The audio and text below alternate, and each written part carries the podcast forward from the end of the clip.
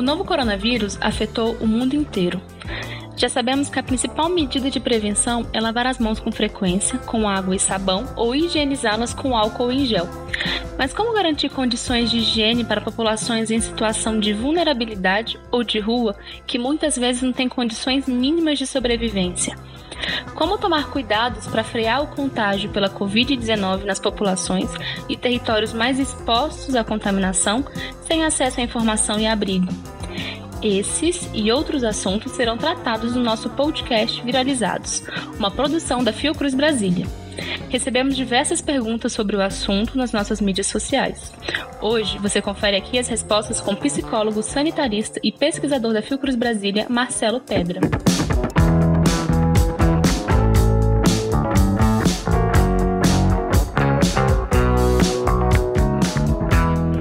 Acolher centenas de pessoas em situação de rua no mesmo espaço sem aumentar a exposição? É, certamente os, os espaços de acolhimento institucionais precisam ser revistos, né? Para poder é, contemplar todas as, as exigências de, de é, isolamento né, que o Covid-19 estabelece, né? A necessidade dos abrigos estarem preparados.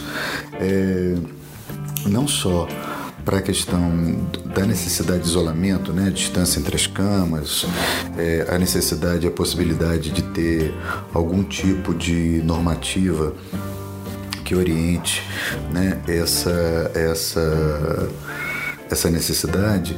É, e para isso, inclusive, a Fiocruz Brasília já é, construiu uma cartilha junto com um conjunto de materiais é, lançado no campo da saúde mental para esse momento do Covid, em que pese a, a cartilha da, da, sobre a população em situação de rua, né, sobre o cuidado né, a população em situação de rua, não seja só no campo da saúde mental, mas a Fiocruz acabou de lançar uma, uma cartilha que é, faz algumas proposições, inclusive para a organização dos espaços de acolhimento institucional.